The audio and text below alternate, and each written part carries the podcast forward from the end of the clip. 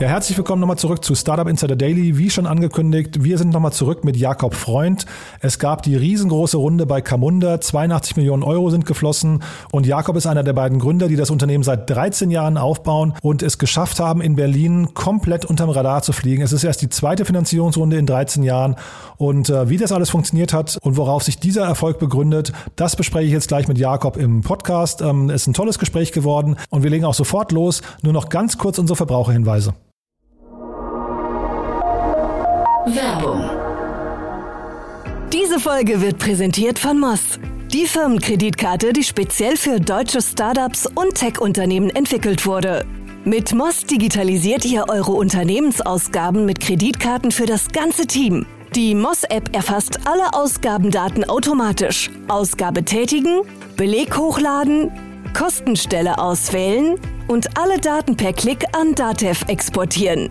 Mit Moss profitieren Gründer und Finanzteams von voller Ausgabetransparenz und schlanken Buchhaltungsprozessen ohne lästigen Papierkram. Für eine unverbindliche Demo von Moss geht auf getmoss.com. Verweist auf diesen Podcast und nutzt Moss drei Monate lang gratis.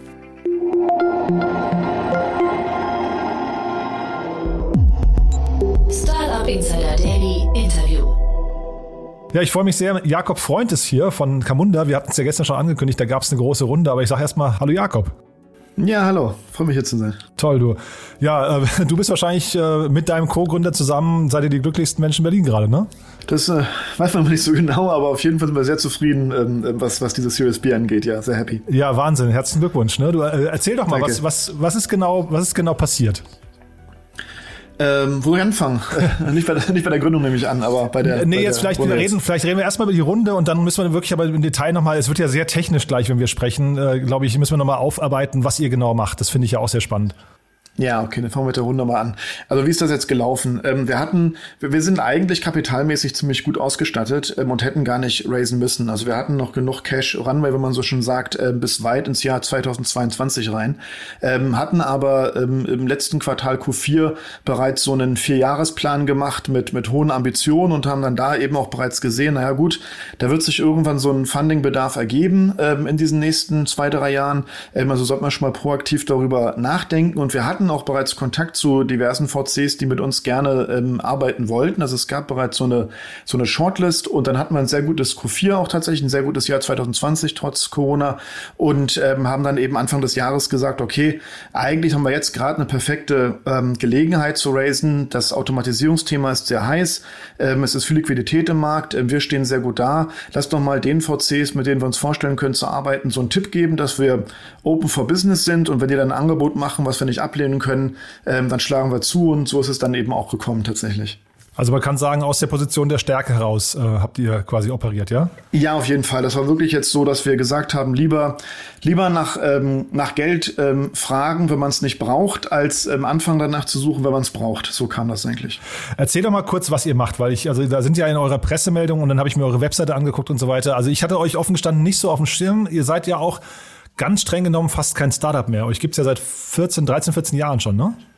Ja, genau. Wir sind schon seit, warte mal, 2008, also zwei, ja, seit 13 Jahren gibt's uns genau richtig. Wir sind insofern auch nicht mehr das klassische, gerade erst gestartete Startup.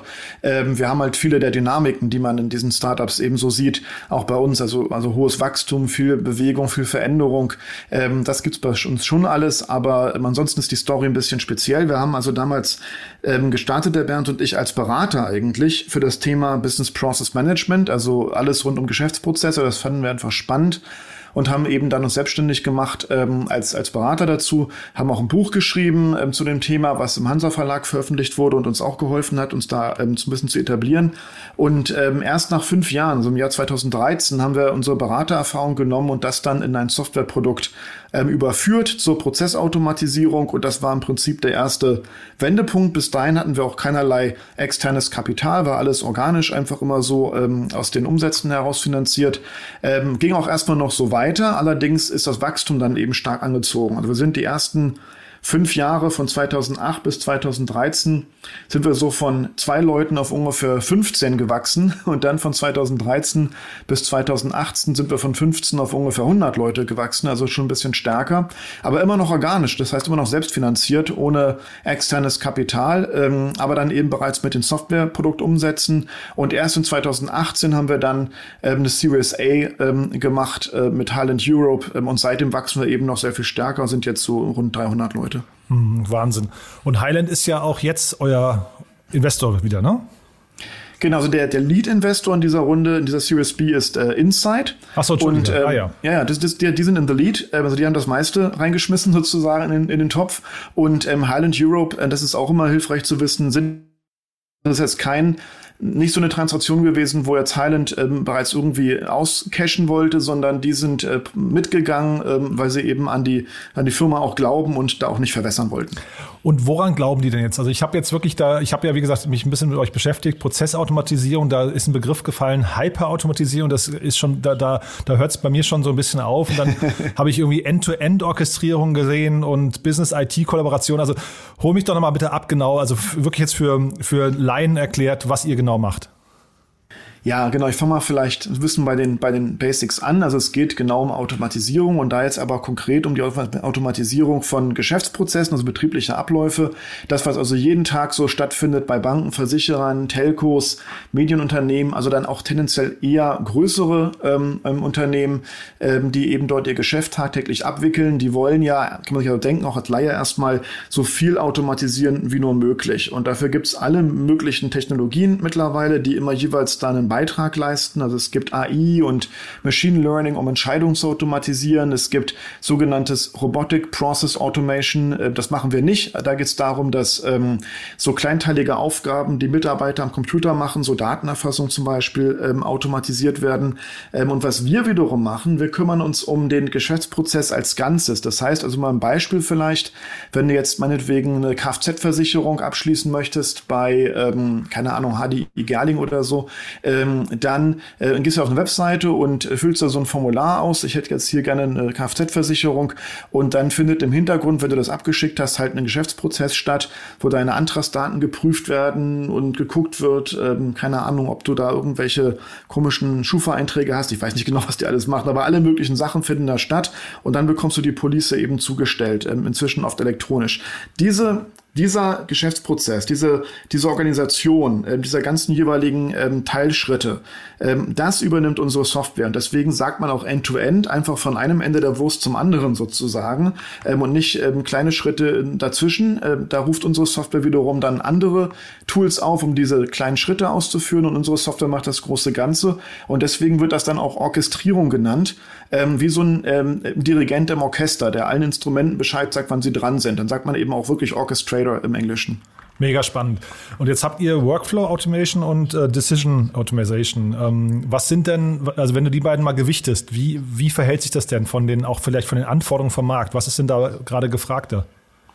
Ja, genau, das sind so ein bisschen die beiden technischen, da, da wird es schon wirklich technisch jetzt, was die Komponenten sind, um diese End-to-End-Orchestrierung hinzukriegen. Ähm, also die Workflow-Automation-Komponente, die kümmert sich wirklich darum, so einen, ähm, so einen Prozessablaufmodell eben abzuwickeln. Also du kannst dir vorstellen, da gibt es einen Standard für, der heißt BPMN. Da kann ich meine Geschäftsprozesse grafisch drin aufmalen mit ähm, hier ne, ähm, Boxen und Pfeilen nacheinander. Erst das, dann das. Ähm, und das ist dann die visuelle Modellierung. Ähm, und dann kommt unsere Software daher und ähm, erlaubt es dir, dieses grafische Modell in diesem Standard dann eben auch wirklich einfach ablaufen zu lassen, wie, wie Programmcode. Das ist Workflow-Automatisierung oder Workflow-Automation. Und ähm, die Decision Automation, das ist so ein bisschen, in so einem Produkt ist das so ein bisschen der Robin bei Batman und Robin, also der Sidekick, der das, äh, der ist auch cool. ähm, ähm, da geht's halt darum, dass, ähm, dass man so Entscheidungstabellen hat, ähm, wo dann so diese, so If-Then-Statements quasi, also so Wenn-Dann-Logik ähm, ähm, ausgedrückt mhm. wird. Also zum Beispiel bei so Vier-Augen-Prinzip, ja, wenn, keine Ahnung, der Kfz-Versicherungsantrag, ja, wenn der Antragsteller irgendwie jung und männlich ist ähm, und irgendwie ein schnelles Auto versichern möchte, dann müssen wir aber noch mal eine extra Sonderprüfung machen aufs Risiko oder so. Also ähm, ähm das sind dann solche, solche Regelwerke, die ähm, in solchen Entscheidungstabellen werden und auch wieder fachlich von, von den Fachanwendern äh, verwaltet werden, aber unsere Software führt die eben auch automatisch aus und dementsprechend kann die dann in solchen, also in so Workflow-Automation-Situationen kann zwischendurch eine Entscheidung ähm, anstehen, die dann eben Decision Automation mäßig abgearbeitet wird. Hm. Finde ich, finde ich unglaublich spannend. Jetzt habt ihr auch eine ganze Reihe an wirklich großen Kunden, habe ich gesehen. Ne? Ähm, wie guckst denn du auf Unternehmen? Weil ich hatte jetzt hier schon mal irgendwie die Diskussion, ähm, nehmen wir mal eine Versicherung als Beispiel. Eine Versicherung ist ja eigentlich, wenn man euch jetzt mal betrachtet, nichts anderes als Workflows und Entscheidungen, glaube ich. Ne? Also kann man solche Unternehmen, müssen die eigentlich Angst haben vor jemandem wie euch, dass sie irgendwann obsolet sind, weil man eigentlich vorne nur was reinschmeißt und hinten was rauskommt und der ganze, ich weiß nicht, bürokratische Zwischenbau einfach irgendwann verschwindet? Mm, nee, nicht wirklich, ähm, sondern die bewegen sich ja alle. Am Ende des Tages muss der sozusagen in Märkten denken und ähm, in, in, Angebot und Nachfrage. Also ein Versicherer zum Beispiel, ähm, der, der bietet Sicherheit, ne? Sicherheit äh, vor Krankheit äh, oder Krankheitsfall, ähm, ähm, Sicherheit im Alter, Sicherheit im Schadenfall, ähm, wenn es einen Unfall gibt. Und das, das schaffen die unter anderem ja mit ihren Operations, also mit dem, was wir dann eben in Workflows und Decisions automatisieren. aber trotzdem muss musst ja noch ganz viel machen, um zum Beispiel auch erstmal vernünftige Versicherungsprodukte dir auszudenken, die auch, ähm, die auch kaufmännisch wirklich funktionieren. Ne? Also da sind dann die ganzen äh, Versicherungsmathematiker zum Beispiel gefragt. Das könnten wir jetzt ja nicht automatisieren. Da ist also viel, viel Kreativität und, ähm, und äh, wirklich auch menschliche ähm, Intelligenz gefordert.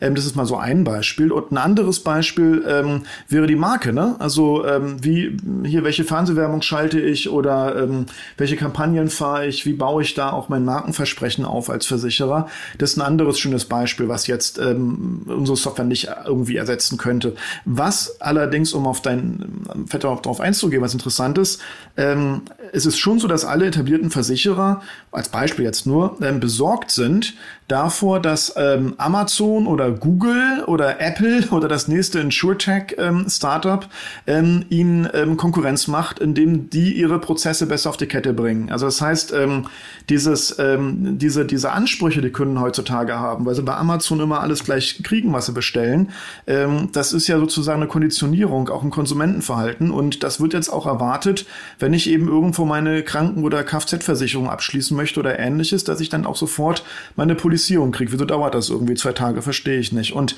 das ist ein, ein Differenzierungsmerkmal im Wettbewerb, was unsere Software ähm, eben ermöglicht und was diese Versicherer jetzt auch unbedingt für sich umsetzen wollen, damit sie das, damit sie nicht irgendwann ähm, davor stehen, dass da eben Amazon oder das nächste InsurTech ihnen den Rahmen abgelaufen hat. Und das gibt es ja auch schon teilweise. Mhm. Ich hoffe, jetzt ist jetzt für die Hörer nicht zu langweilig, wenn ich jetzt nochmal nachhake, weil äh, was du jetzt gerade gesagt hast, ist, du gehst ja jetzt eigentlich davon aus, dass die Marken und die Produkte hinterher das Entscheidende bleiben. Ne? Aber es könnte ja eigentlich auch sein, wenn man eine, einen Schritt weiter denkt, dass äh, eigentlich, also eine Versicherung ist ja ein gesellschaftlicher Vertrag und hinterher möchten sich ja, möchte sich ja die Gesellschaft quasi um die Schwachen der Gesellschaft kümmern oder im Notfall irgendwie dafür gerade stehen. Und da ist ja zum Beispiel so ein Parameter, sag mal, wie hast du dich ernährt und dementsprechend musst du vielleicht im Schadensfall bekommst du weniger Geld oder musst mehr für deine Police zahlen. Das sind ja eigentlich hinterher nur Parameter, auf die quasi auch solche Entscheidungen einzahlen. Deswegen frage ich mich gerade, ob so eine Versicherung dann eigentlich hinterher an sich sogar obsolet wird. Ob das nicht eigentlich, wenn man, wenn man viele Parameter hat und äh, ob man nicht viele gesellschaftliche Elemente sogar automatisieren könnte, die ihr gerade quasi hier so vorbereitet. Ja, also am Ende des Tages ähm, die, ne, genau die, die, die Wertschöpfung, die jetzt eine Versicherung, ein Sicherheitsunternehmen ähm, zum Beispiel generiert ähm, ähm, und die, diese sich ja dann auch bezahlen lässt am Ende durch den Kunden, ähm, äh, da ist natürlich ganz viel ähm, von dem, was, was, was Camunda jetzt auch automatisiert ähm, quasi mit ähm, entsprechend effizient abbildbar und dann ist das eben einfach umgesetzt und läuft das einfach immer. Also da hast du natürlich recht. Ich kann jetzt natürlich argumentieren, dass eine Marke zum Beispiel nicht Wertschöpfung ist ähm, und dementsprechend gar nicht wirklich gebraucht wird. Ich glaube aber am Ende des Tages ähm, ist es, es greift alles ineinander. Also was, was du mit Camunda machst, ist sozusagen deine Geschäftsidee ähm, ähm, gießen in Algorithmen, ähm, die diese dann wiederum immer wieder exekutieren. Deswegen wird wird Camunda auch gern von Startups genommen. Ähm, und, und trotzdem musst du dabei erstmal eine Geschäftsidee haben, die du auch entsprechend überführen musst, erfolgreichen Algorithmen. Der Teil bleibt ja nicht aus, der muss ja trotzdem passieren. Mhm. Genau, jetzt hast du gerade schon Startups gesagt. Was sind denn so eure typischen, sagen wir, Kundentypen? Und wie, wie ist denn auch euer Pitch beim Kunden? Ich, ich kann mir ja vorstellen, ein junges Unternehmen, Du hast ja gesagt, ihr habt ähm, sagen gebootstrapped, das heißt, ihr seid am Anfang recht langsam gewachsen. Hat es ja eigentlich recht schwer, große Kunden zu überzeugen. Ne? Wie, wie lief das denn und welche Kundengruppen habt ihr da fokussiert? Ja, ja, das ist sicherlich so. Also ähm, muss erst mal sagen, dass ähm, im Camunda ähm, sich ja eben um diese, um diese Kerngeschäftsprozesse dreht, wo du oft auch Softwareentwicklerinnen und Entwickler hast, die ähm, dann diese, diese Prozesse umsetzen. Und ähm, die findest du sowohl bei Startups als auch bei, bei Versicherern, Banken und Telco-Unternehmen. Und da unsere verfügbar ist, ähm, ähm, haben die also auch oft sich das Ding einfach gegriffen und da drin was gebaut, ohne dass wir jetzt groß Marketing hätten machen müssen. Das ist vielleicht die erste, der erste Teil der Antwort. Das heißt also, ähm, nicht selten ist es vorgekommen, dass wir eine Anfrage bekommen haben ähm, von, von einem IT-Leiter oder ähnlichem, ähm, wo die Software sogar schon produktiv im Einsatz war und die dann gesagt haben, jetzt möchten wir aber auch die Bezahlvariante, weil wir den Support wollen oder weil wir die extra Features haben wollen. Ähm, und dann ist es so, dass du natürlich das ist so, man, man, da gibt so ein Buch, das heißt Crossing the Chasm, was da immer ganz interessant ist. Das beschreibt das ganz gut. Ähm, wenn du eine Nobody bist sozusagen, dann brauchst du halt immer erstmal ein paar Referenzen. Ähm, also ein paar, ein paar Unternehmen, die sagen, ja, wir machen das und wir stehen auch dazu. Und sobald du davon eine Handvoll hast, ähm, nimmst du auch ähm, ganz viel Bedenken raus bei den nächsten Kunden, die du, die du gewinnen möchtest. Also es ist wirklich so dieser Henne-Ei-Problem. Du musst halt die ersten paar irgendwie hinbekommen und das machst du oft, indem du einfach äh, furchtbare Preisnachlässe gibst zum Beispiel. Also man sagt immer, immer First Customers are Worst Customers im B2B-Bereich zumindest jetzt. Wir reden ja über B2B jetzt an der Stelle. Und, ähm, ähm, und dann, dann kommst du da überhaupt erstmal in diese, in diese erste Iteration sozusagen. Und um auf die andere Frage einzugehen, ähm, eigentlich haben wir drei große Arten von Kunden. Das eine sind eben diese etablierten großen Unternehmen der jeweiligen Branchen, Banken, Versicherer, Telco und so weiter. Der zweite Bucket sind tatsächlich Startups, also ähm, Zalando zum Beispiel ähm, benutzt Camunda auch, ähm, aber auch viele ähm, jetzt kleinere, so, so Fintechs und Insurtechs. Ähm, und der dritte große Bucket ist dann die öffentliche ähm, Hand. Das ist jetzt nicht ganz so weit verbreitet, weil die immer ein bisschen länger brauchen, aber ähm, zum Beispiel auch das Bundesrechenzentrum nutzt Camunda und, ähm, und solche Geschichten. Also ähm, das gibt's auch. Das Geld, sozusagen als ein anderer Gründer, muss man aber auch sagen, das Geld verdienen wir wirklich mit der ersten Kategorie, also mit den großen etablierten Unternehmen, die sich digital transformieren wollen. Hm. Ich hatte gestern mit Otto Birnbaum, äh, also heute Morgen in dem Podcast ähm, mit, mit ihm über euch gesprochen und er ging davon aus, weil wir haben uns gefragt, warum ihr so wenig Kapital aufgenommen habt. Ihr habt das war ja in der Vergangenheit, waren es 25 Millionen, jetzt sehr lange nichts. Du hast auch gesagt, das äh, Geld hätte noch lange äh, gereicht. Ist das so, dass ihr Deals abschließen konntet, wo Unternehmen zum Beispiel Upfront bezahlt haben? Ja, ja, auf jeden Fall. Also die, die, ja, ja, die Mechanik ist bei so einer Software wie unserer, machst du ähm, Subscription. Das ist ja, das, das ironischerweise ist die Software noch nicht mal SaaS bislang. Also wir machen jetzt gerade erst ein Cloud-Offering. Bislang ist das immer so, dass die technische Delivery on-premise ist. Das heißt, man lädt das Ding runter und installiert es in seiner eigenen Cloud zum Beispiel. Nichtsdestotrotz ist es aber vom Geschäftsmodell her, vom Preismodell her ein Subscription-Geschäft. Das heißt, die zahlen ähm, ähm immer laufend, immer wiederkehrend ähm, und sie zahlen immer für ein Jahr upfront. Ähm, und mitunter zahlen sie auch mehrere Jahre im Voraus, um einen besseren Deal zu kriegen. Das ist nicht ungewöhnlich. Hm, Wahnsinn. Und jetzt habt ihr plötzlich die Taschen voller Geld. Ne? Das ist ja übrigens auch eine schöne Blaupause für andere Autoren, mal zu sagen, so, so werde ich Multimillionär. Ne? Ähm, aber äh, sag mal, was macht ihr jetzt mit dem ganzen Geld? Also ich habe was gesehen von globaler äh, Expansion. Wir hatten uns gestern gefragt, ob ihr mit zum Beispiel UiPath, ob ihr damit direkt konkurriert und ob die zum Beispiel auch Druck auf euren Markt ausüben. Nee, das eigentlich nicht so sehr. Also UiPath sind so ein Robotic Process Automation Anbieter und damit sind die also eher komplementär als substituierend. Wir haben sogar einen, also ergänzend, wir haben sogar einen, ähm, einen UiPath Connector. Das heißt, wir haben Kunden, zum Beispiel die Royal Bank of Scotland, ähm, die orchestrieren ähm, Bots, die in UiPath gebaut sind, äh, mit Camunda. Also Camunda ist wieder End-to-End-Steuerer vom Gesamtprozess und zwischendurch muss man Roboter was machen ähm, und das wird dann eben von Camunda angestoßen, dass der das macht in UiPath. Also insofern, äh, das ist eher ergänzend. Ähm, um auf die, auf die Frage einzugehen, nichtsdestotrotz ist natürlich Wettbewerb ein Thema für uns. Also wir haben den Eindruck, dass wir in dieser Kategorie, ähm, in der wir da drin stecken, aktuell zwar relativ alleine sind. Das ist sehr komfortabel, aber da weiß man nicht, wie lange das noch so bleibt. Das heißt also, ähm, natürlich sehen wir jetzt, dass, dass das Risiko, dass, dass dieses große Potenzial, was wir aufgetan haben und entdeckt haben, auch von anderen wahrgenommen wird ähm, und die dann eben in die Kategorie ähm, hineinwachsen wollen. Und ähm, insofern möchten wir schon uns jetzt auch global ähm, da etablieren als, ähm, als der absolute Marktführer für diese End-to-End-Orchestration. Ähm, und deswegen investieren wir zum einen ganz stark auf der Go-to-Market-Seite. Das heißt, wir ähm, wachsen speziell in den USA auch personell recht stark. Da haben wir jetzt so 60 Leute und das ähm, geht auch schnell weiter dort. Ähm, und da sind alle immer gleich dreimal so teuer. Das heißt, man muss da also auch sozusagen ähm, auch aggressiver investieren. Ähm, das ist das, das eine Thema dort. Ähm, und das andere Thema ist Produkt. Das habe ich ja eben schon erwähnt dass wir ähm, gerade jetzt erst ein Cloud-Angebot, ein Software-as-a-Service-Angebot wirklich ähm, an den Start bringen. Und das ist auch nicht zu unterschätzen. Also bei unserer Art von Software, die ist ja so missionskritisch. Ähm, ne, wenn, wenn, wenn die Camunda Engine irgendwie kaputt ist, ähm, dann verkauft halt Zalando nichts mehr in dem Augenblick. Und das ist natürlich sehr kritisch und dementsprechend musste bei einem Cloud-Angebot da auch ähm, sehr, sehr wie so ein Flugzeug. Ne? Da kannst du auch nur begrenzt testen, äh, glaube ich. Sonst stürzt er da mit dem Ding ab. Ähm, also musst du es auch schon sehr ordentlich machen von Anfang an und dementsprechend investieren wir da auch ähm, recht stark. Wahnsinn. Damit hast du auch die andere Frage eigentlich schon beantwortet. Ich hatte ja Gero Decker von Signavio hier im Podcast. Das ist auch kein direkter Konkurrent von euch, ja? Nö, nö, das ist, also den, den Gero kenne ich auch gut. ähm, äh, natürlich schon seit, seit vielen Jahren. Der ist super und Signavio auch.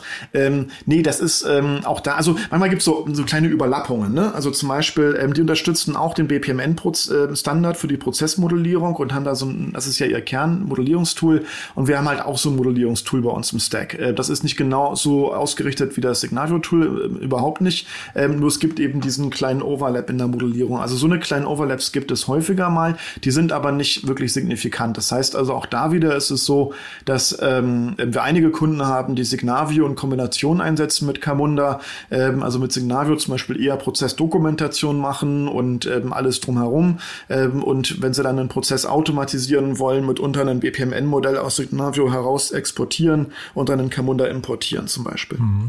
Ja, der Gero hat bei sich ja nicht von einem Exit gesprochen, sondern er sagte im Prinzip so, sagen wir, übertragen, SAP nimmt die jetzt Huckepack und sorgt dafür, dass das Thema noch größer werden kann. Ist das bei euch auch eine Option? Gibt es also Unternehmen, wo ihr vielleicht perfekt integriert werden könntet? Äh, ich weiß nicht, ein Oracle, um irgendwann Namen zu sagen, äh, oder, oder ein Salesforce, ähm, mit denen ihr dann im Prinzip weiter wachsen könntet? Ja, also in der Theorie ist das auf jeden Fall ähm, ähm absolut denkbar, weil diese Technologie, die wir haben, die ist ja, wie gesagt, sie ist ja sehr komplementär zu mhm. allen möglichen anderen Sachen, die es da draußen gibt. Ähm, und insofern ist das, das ist jetzt nicht auf unserer Roadmap, ne? deswegen bin ich da so, so ein bisschen zurückhaltend. Ich sage jetzt nicht, ja, ja, genau, super, morgen kauft uns Oracle und ähm, das ist auch, was wir vorhaben.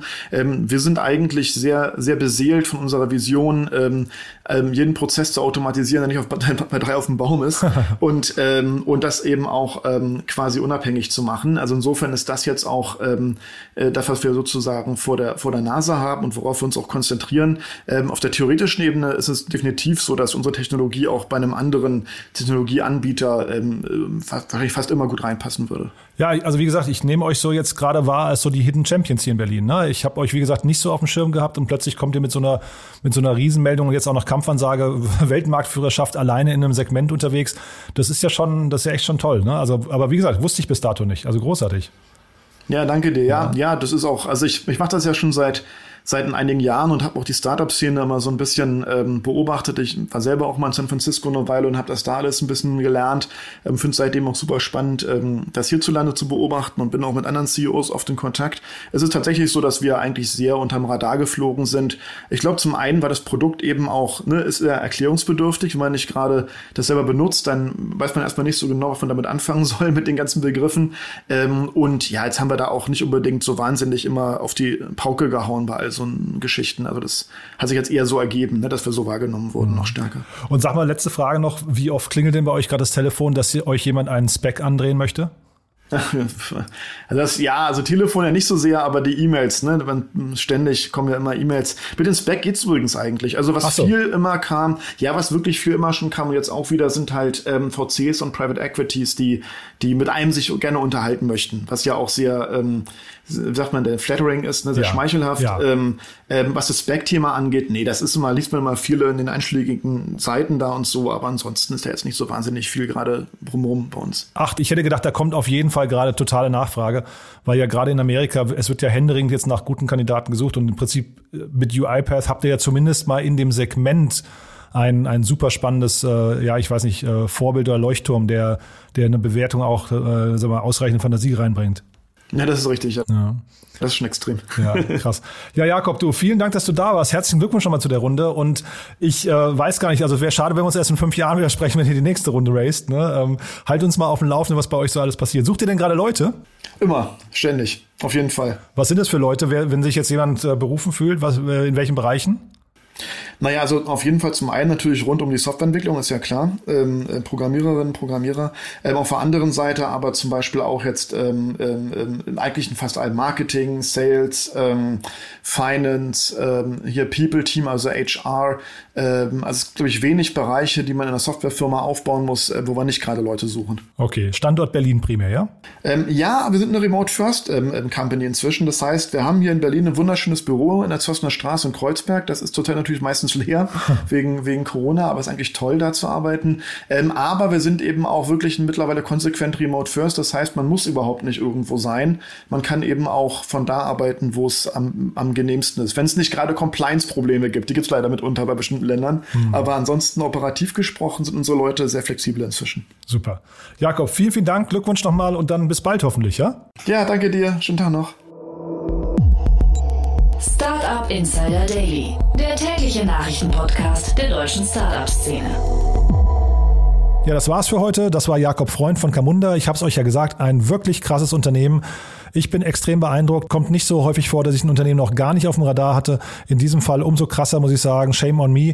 Ich fand es auf jeden Fall hochgradig spannend. Äh, empfehlt das gerne weiter, wenn ihr Unternehmen kennt, die im B2B-Bereich durchstarten wollen. Ich glaube, man kann hier relativ viel Wissen mitnehmen. Ja, von daher vielen Dank fürs Zuhören und euch noch einen schönen Tag und wir hören uns morgen früh in alter Frische wieder. Bis dahin. Ciao.